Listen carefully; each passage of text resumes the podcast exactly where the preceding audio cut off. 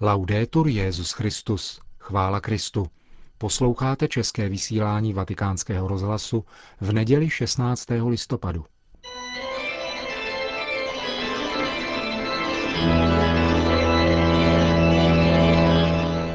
Církev a svět. Náš nedělní komentář. Připravil a hovoří Ondřej Krajtl.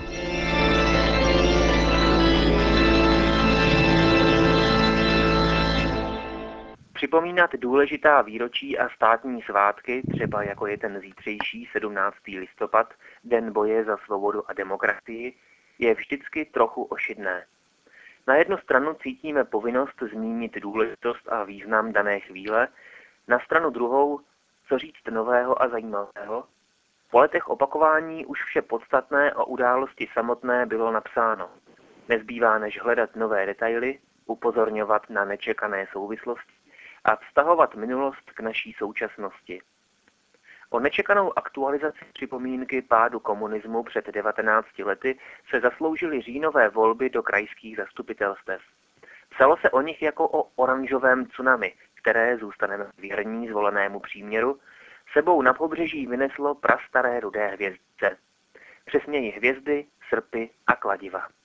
Komunisté se v řadě regionů stali důležitými, mnohdy prakticky jedinými koaličními partnery dominujících sociálních demokratů. Přitom komunistická strana Čech a Moravy v letošních volbách vlastně neuspěla. Například v Jihomoravském kraji získala jen 10 mandátů, tedy o čtyři méně než při volbách v roce 2004. Krom toho se potýká s úbytkem a stárnutím členské základny. Její zapojení do činnosti a rozhodování krajských samozpráv tak s trochou nadsázky můžeme brát jako předsmrtnou křeč, která doufejme nebude příliš dlouhá. Důvodů, proč vůbec komunistům věnovat pozornost a psát o nich, najdeme řadu.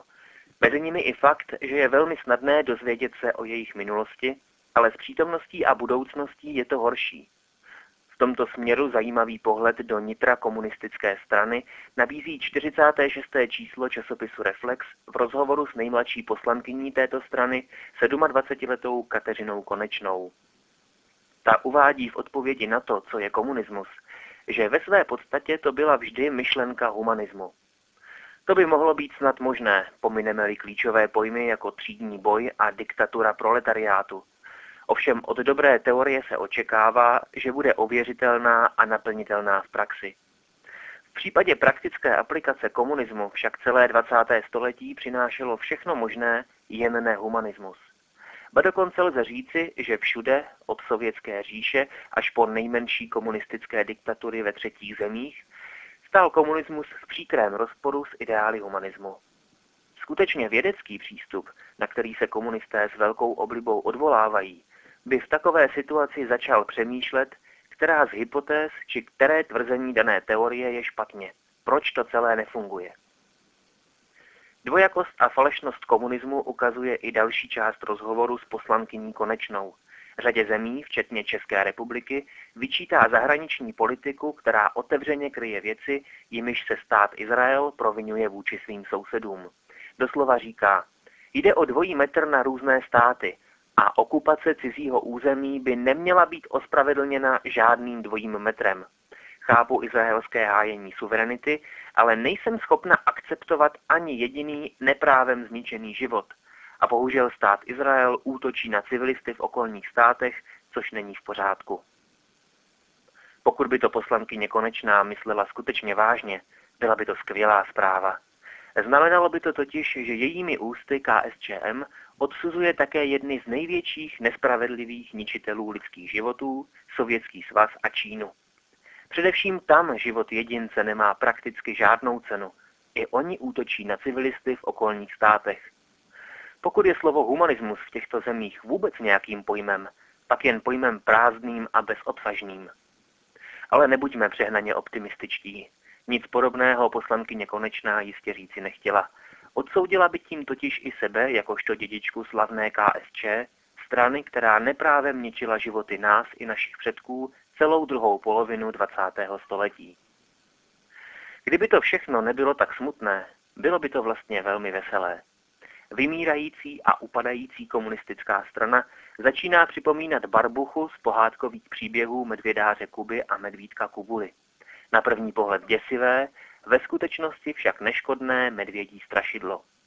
Samotná komunistická sekta, přístav nejrůznějších prapodivných existencí, dnes skutečně nepředstavuje prakticky žádné ohrožení demokracie. Kdyby však mělo dojít ke skutečné renesanci komunismu, toho údajného humanismu, pak bychom se měli právem začít obávat o budoucnost. Musíme doufat, že i KSČM skončí stejně jako zmíněný Barbucha, ze kterého se nakonec stává rostomilý pudlík. I kdyby tedy 17. listopad neměl žádný jiný význam, než že každoročně promění komunisty v pudlíky a připomene jejich minulost, stojí za to, abychom jej schutí oslavili.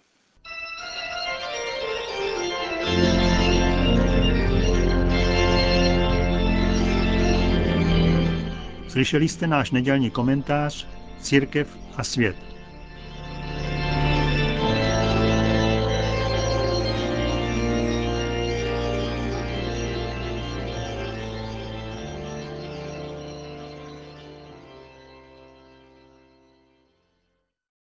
La parola di Dio di questa domenica, la penultima dell'anno liturgico, ci invita ad essere vigilanti. Drazí bratři a sestry, Boží slovo této neděle, předposlední v liturgickém roku, nás vyzývá, abychom byli bdělí a horliví během čekání na návrat Pána Ježíše na konci času. Těmito slovy začíná svou promluvu před modlitbou Anděl Páně Benedikt XVI. a pokračoval. Evangelijní stránky vyprávějí proslulé podobenství o talentech, jaké přináší svatý Matouš. Talent byla antická římská mince vysoké hodnoty, a právě kvůli popularitě tohoto podobenství se stala synonymem osobních darů, nadání. Každý je pak povolán, aby jim dával přinášet užitek. Ve skutečnosti text hovoří o jednom člověkovi, který se chystal na cesty, zavolal si služebníky a svěřil jim svůj majetek. Muž z podobenství reprezentuje samého Krista. Služebníci jsou učedníci, a talenty jsou dary, které jim Ježíš svěřuje. Proto takové dary, kromě přirozených vlastností, představují bohatství, které nám pán Ježíš zanechal jako dědictví, abychom jim dali přinášet plody.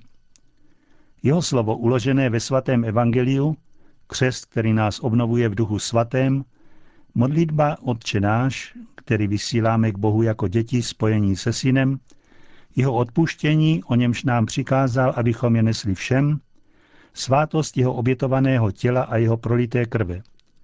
Krátce, Boží království, jimž je on sám, přítomné a živé uprostřed nás. Questo è il tesoro che Gesù ha affidato ai suoi amici al termine della sua breve esistenza terrena. Toto je poklad, který Ježíš svěřil svým přátelům na konci své krátké pozemské existence. Dnešní podobenství trvá na vnitřním postoji, s jakým máme přijímat a zhodnocovat tento dar. Nesprávným postojem je strach. Služebník, který má strach ze svého pána a obává se jeho návratu, skryje minci pod zem a ta nepřináší žádný zisk. K tomu dochází například u toho, kdo přijal křest, svaté běžmování přijímání a zahrabe takové dary pod příkrov předsudků, pod falešný obraz o Bohu, který ochromuje víru a skutky, takže sklame očekávání pána. Avšak podobenství mnohem více vyzdvihuje dobré plody, které přinášejí učedníci, kteří jsou šťastní kvůli přijatému daru. Neudržují jej skrytý ve strachu nebo zžádlivosti, ale dávají mu přinášet plody tím, že se o něj dělí, že se na něm podílejí. Ano, to, co nám Kristus dal, se rozmnožuje tím, že se to dává dál. Je to poklad, který má být vynaložen, investován, sdílen se všemi, jak nás tomu učí onen velký správce Ježíšových talentů, jakým je apoštol Pavel.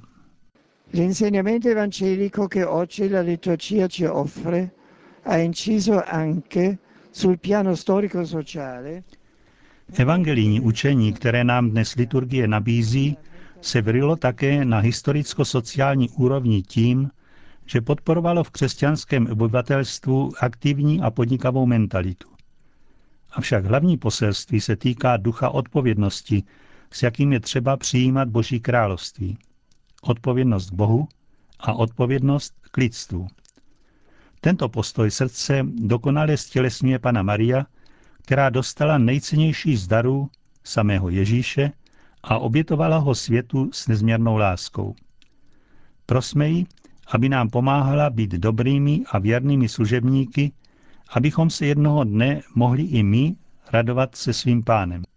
A po společné modlitbě Anděl Páně svatý otec udělil všem apoštolské požehnání. Sit nomen Domini benedictum, ex hoc nunc edusque in seculo, adiutorium nostrum in nomine Domini, qui feci celum et terra, benedicat vos omnipotens Deus, Pater et Filius et Spiritus Sanctus. Amen.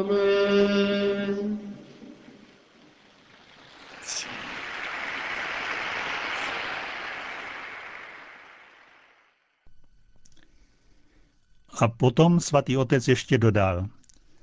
Na příští pátek 21. listopadu liturgickou památku zasvěcení Pany Marie v Jeruzalémě připadá Den pro Orantibus, pro ty, kteří se modlí, za řeholníky komunity žijící v Klaužuze. Děkujeme pánu za sestry a bratry, kteří objali toto poslání a zcela se věnují modlitbě a žijí z toho, co dostanou od prozřetelnosti. Modleme se za ně a za nová povolání a zasazujme se o to, abychom podporovali kláštery v jejich hmotných potřebách. Drahé sestry a drazí bratři, obracel se Benedikt XVI. přímo na řeholníky a řeholnice v klauzuře, vaše přítomnost v církvi a ve světě je nezbytná. Jsem vám na blízku a s velkou láskou vám žehnám.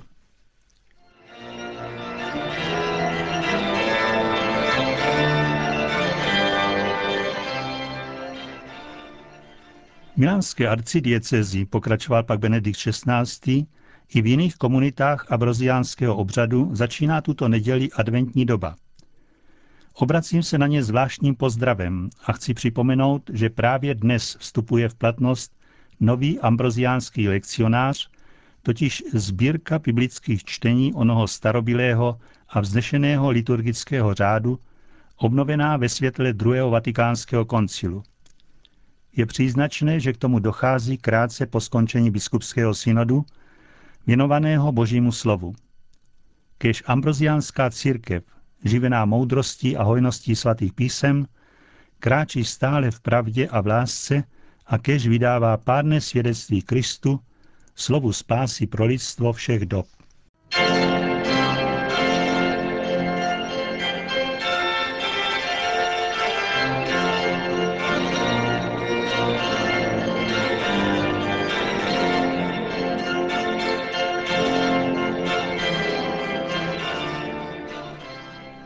Končíme české vysílání vatikánského rozhlasu.